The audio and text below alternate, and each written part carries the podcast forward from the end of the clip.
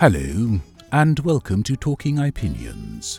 I am your host, Anthony Livingston Hall. Myanmar's coup leaders are doing a pretty convincing job of showing that, like their Chinese patrons, they will not be toppled by pro democracy protesters. But these protesters clearly hope to emulate not those who were infamously slaughtered in China in 1989, but those who were famously triumphant in the Philippines in 1986. The former saw Chinese tanks squash the living daylights out of pro democracy protesters in Tiananmen Square. But the latter saw millions of Filipinos amass revolutionary power that forced their brutal dictator, Ferdinand Marcos, to flee. No doubt you recall that Myanmar erupted in mass protests on February 1 after the military arrested democracy icon Aung San Suu Kyi and other leaders of her political party. The military was hell bent on preventing them from assuming the power they won by a landslide in general elections last November. And yes, the similarities to another infamous attempt to prevent the peaceful transfer of governing power are uncanny. But after a few weeks of showing surprising restraint, the military began breaking up those protests with deadly force. As a result, soldiers have killed more than 50 protesters, arrested nearly 2,000, and wounded thousands more. Ominously, though, protesters seem as determined to continue taking to the streets as the military seems to continue dispersing them by any means necessary. And I fear the body count will continue to rise accordingly.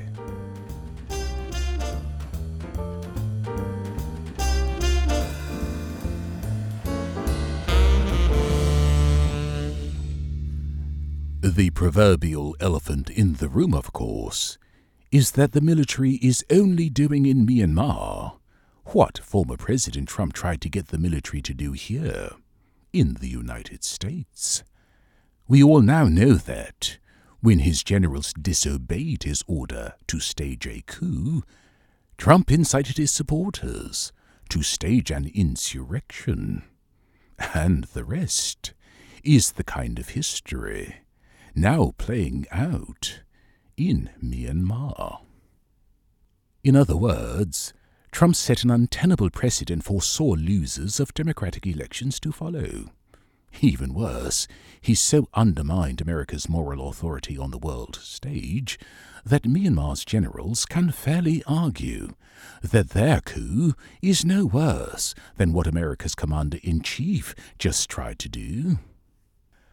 Not to mention the spectre of allies fearing and enemies hoping that America could relapse in four years by electing a Trump wannabe as president, if not by re electing Trump himself, a prospect he gleefully teased during his first post presidency campaign speech two weeks ago.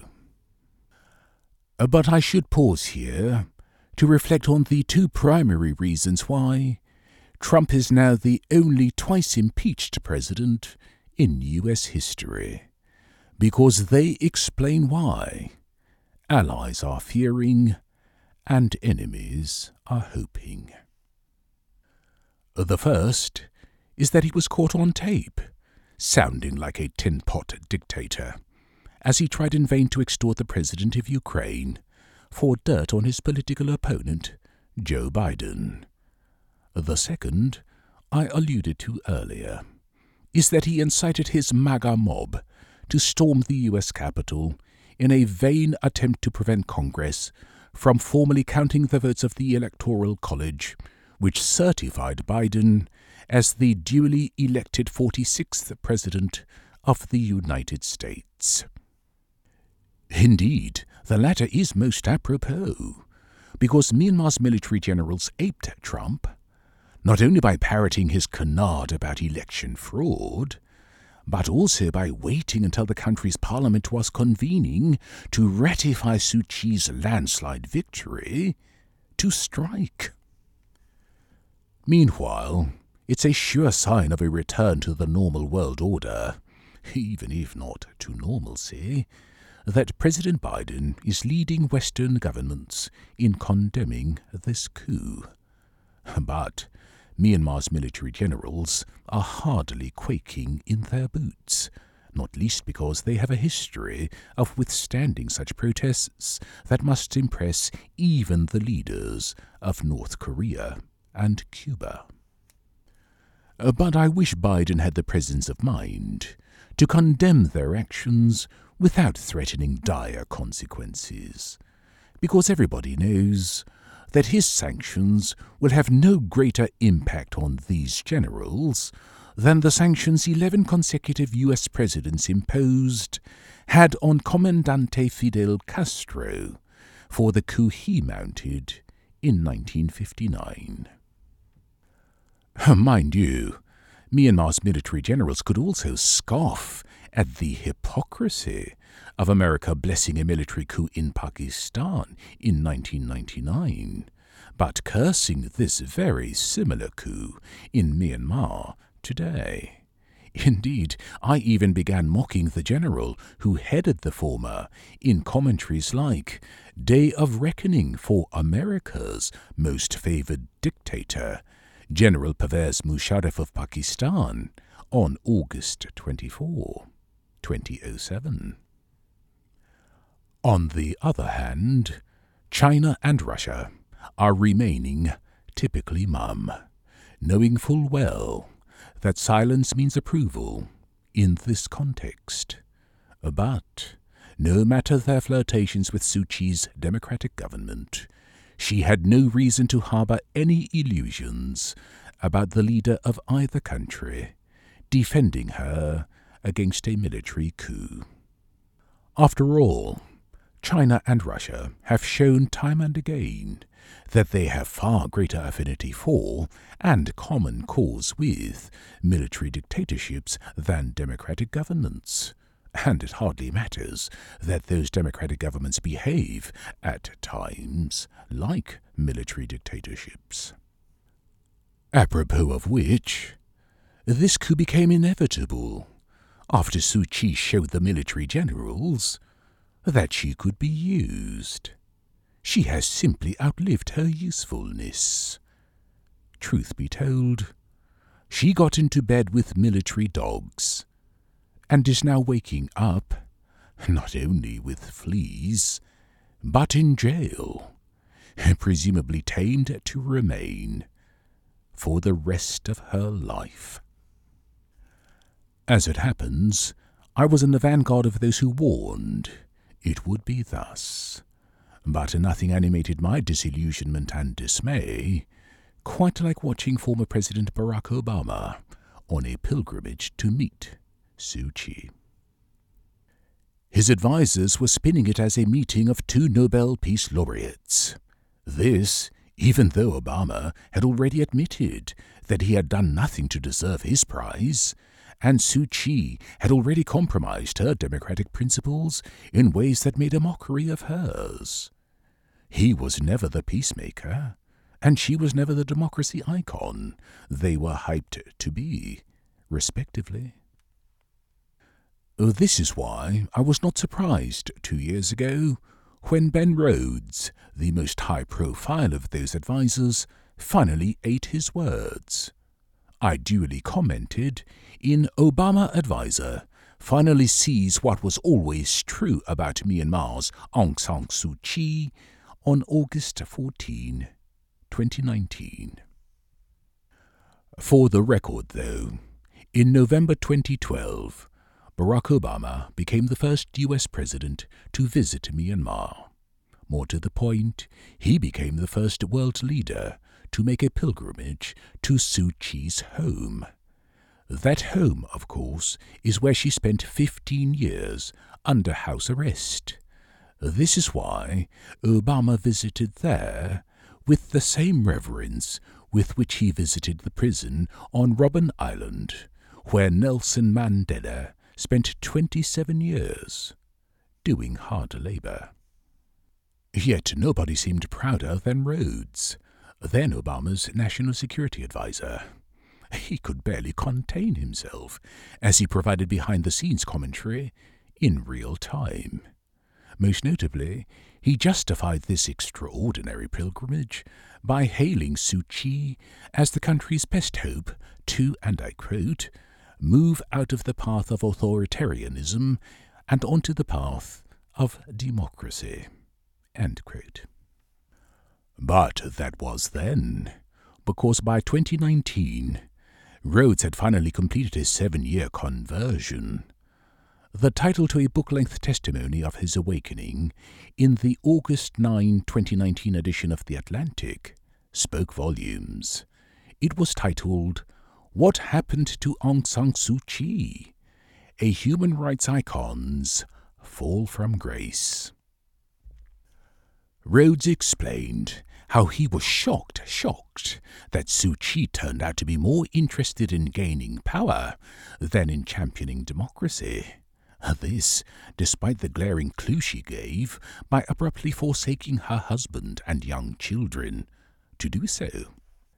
Anyway, he summed up his disillusionment by recalling, wishfully as much as wistfully, that when Suu Kyi met Obama in November 2012, she embodied hope, no doubt alluding to the very hope Obama channeled to the White House four years earlier.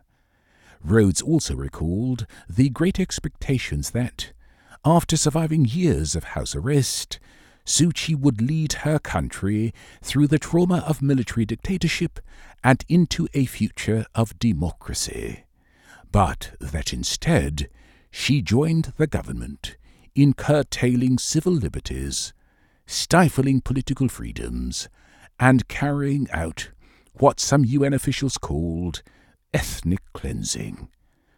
What went wrong? he asked in rhetorical dismay. But to Rhodes I say, ask not what went wrong with Suu Kyi. Ask what went wrong with you that you could not see. An elusive challenge, incidentally, that pertains doubly so to Obama. After all, even I could see what went wrong with Suu Kyi. In fact, I wrote scores of commentaries in real time as she was falling from grace. I hasten to note, however, that I did so not out of interest in the celebrated Suu Kyi, but out of concern for the oppressed Rohingya people she steadfastly refused to help. I often find that just listing the titles to commentaries speaks volumes. But fear not, I shan't list the 40 plus available in this context. Instead, I have chosen titles to just eight. And they are 1. Myanmar. One small step for democracy, one giant leap for Aung San Suu Kyi on April 2, 2012. 2. Aung San Suu Kyi becoming democratic mascot for Myanmar's military dictatorship on March 28, 2013. 3. Nobel laureate Suu Kyi courting totalitarian power at the expense of democratic principles on September 14, 2015. 4. Suu Kyi, Myanmar's Mandela, is a religious bigot who condones ethnic cleansing on March 30, 2016. 5. Aung San Suu Kyi, lording over Myanmar's crimes against humanity on March 10, 2017. 6 even fellow Nobel laureates now condemning Myanmar's Suu Kyi, the godmother of ethnic cleansing, on September 14, 2017. 7. Rock stars Geldof and Bono damn Myanmar's Suu Kyi as handmaiden to genocide on November 15, 2017. 8. UN report Aung San Suu Kyi, Nobel Peace Laureate, is complicit in genocide on August 28, 2018. Even after sharing those, I am driven by the spirit of T.S. Eliot to arrive where I started, because I feel obliged not only to list the title to Obama's historic trip to Myanmar, too soon, on November 20, 2012, but also to share an excerpt. It is remarkably prescient, even if I do say so myself. and so, with your indulgence, and as an ode to Rhodes, here goes. International human rights groups are criticizing Obama for conferring legitimacy on Myanmar's oppressive regime, most notably because it is perpetrating the kind of ethnic cleansing of minorities, namely the Rohingya Muslims, that provoked the United States to bomb Bosnia in 1995 to stop Serbs from ethnically cleansing Muslims. Releasing Suu from 15 years of house arrest in 2010 is the only meaningful step President Thein Sein has taken towards democracy. But he has since co opted this former democracy icon into his political establishment as leader of the loyal, i.e., powerless, opposition in Parliament. Nothing demonstrates the extent to which he has done so, quite like Suu deafening silence while majority Buddhists continue their ethnic cleansing of minority Muslims. This, even in the face of the UN designating Myanmar's Muslims as the world's most persecuted people. Yet, whenever challenged to explain her silence, the Buddhist Suu Kyi demurs, saying self righteously that she is not taking sides to preserve her impartiality as repairer of the breach. But just imagine how much worse the religious cleansing of minority Muslims by majority Hindus in India would have been if the Hindu Gandhi had not been so vocal in condemning it. I warned that her personal and political liberation would do little to facilitate democratic reform. Yet, to read some accounts, you would have thought Suu being elected to Parliament in Myanmar was every bit as significant as Mandela being elected president in South Africa. Put in a way that might be more relatable, despite Suu celebrated participation, it was clear that elections would prove no more a harbinger of democratic change in Myanmar than they have ever been in Cuba. And that ends the excerpt. Again, I wrote that in November 2012, nearly seven years before Rhodes peddled what he would have you believe were shocking revelations about Suu Kyi in August 2019. The point is that, even before their fateful trip in 2012, it was clear for all the world to see that Suu Kyi was no Gandhi or Mandela. The simple fact is that Rhodes and others hoped this trip would be a legacy achievement for Obama. But, if nothing else, the cringe-worthy way she flinched from his embrace when they first met should have disabused them of that hope. In fact, Obama's failure to shun Suu Kyi ranks right up there with his failure to close Guantanamo Bay, his failure to end unwinnable wars in Iraq and Afghanistan, and his failure to oversee Libya's transition to democracy after lording over the assassination of its dictator, Muammar Gaddafi. And yes, nobody was more enthusiastic when Obama deserved praise, but nobody was harsher when he deserved criticism.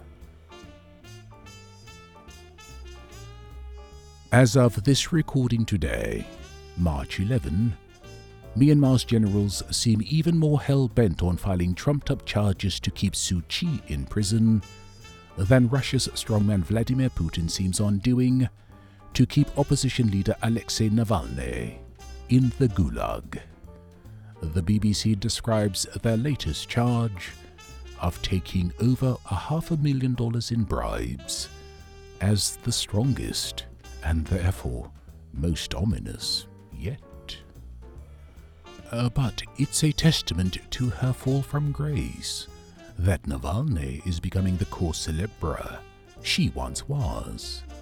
Indeed, Suu Kyi would be lucky if, three months from now, anyone in the West even remembers she's in jail, where the generals clearly hope she rots away in obscurity.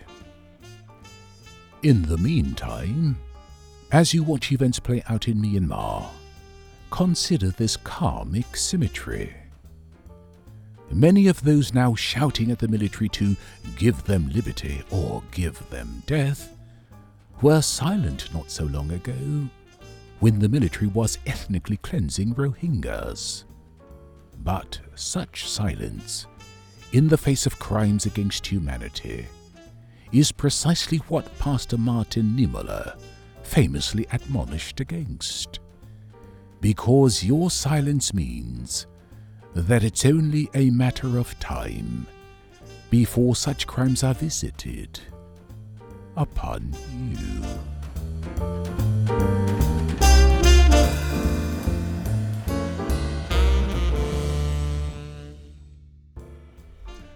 Uh, that's it, and if you liked it, please subscribe. It's free.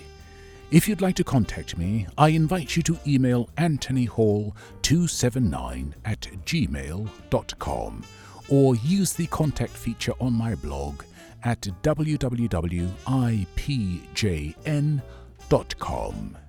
Thank you for listening, and until the next Talking Opinions, goodbye.